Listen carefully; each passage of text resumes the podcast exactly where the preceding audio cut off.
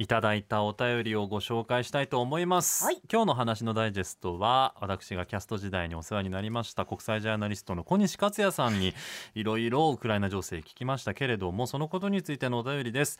泉市にお住まい53歳匿名希望女性の方。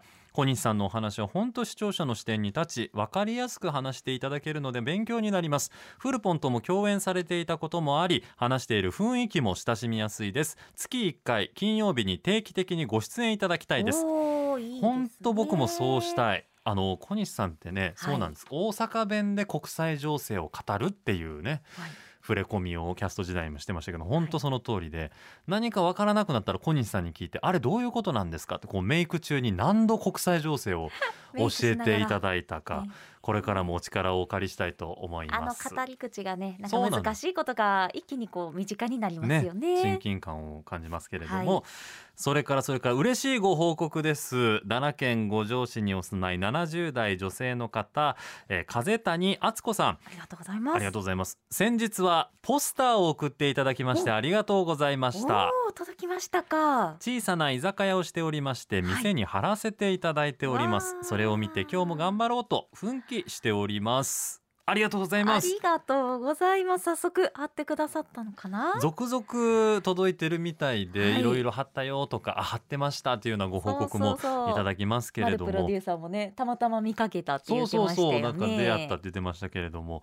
嬉しいですね。嬉しい。ちょっとでも知らずにパッと見たら自分でもびっくりしそうじゃない？慣れないでしょうガチさねんみたいにこうマスクずらしてこれ俺やでっていけます？フルポンどうです？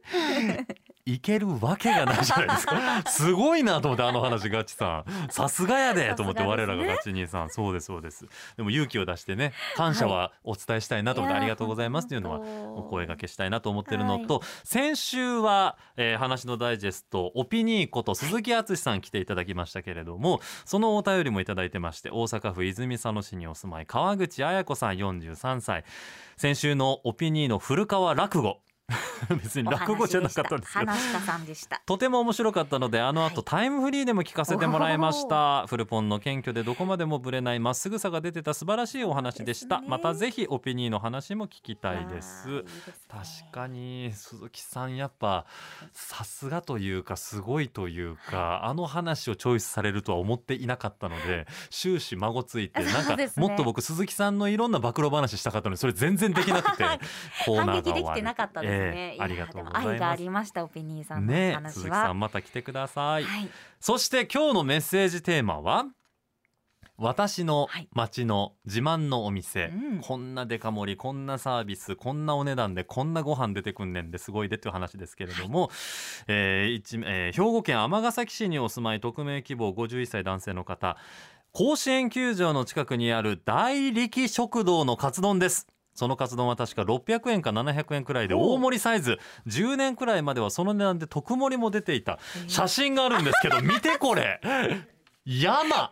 山山。どうやって持ってるの？僕ね、はい。あの甲子園行ったら万里っていう中華料理屋さんにいつも行ってたんですけど、えー。この大力食堂のカツ丼しかもほらカツ丼でしょ？あカツタイガースカツ丼ですね。タイガースが勝つようにそのカツ丼を食べてますこっちのカツ丼はちょっとこれ欠かせないかもしれないですねタイガースの試合応援に行ったらね。重 ありがとうございました。六おろしボールペン皆さんお送りをします。来週のおはパソ5月9日はガチアーミンコンビ。黒板の日なので黒板についてのあれこれを探る。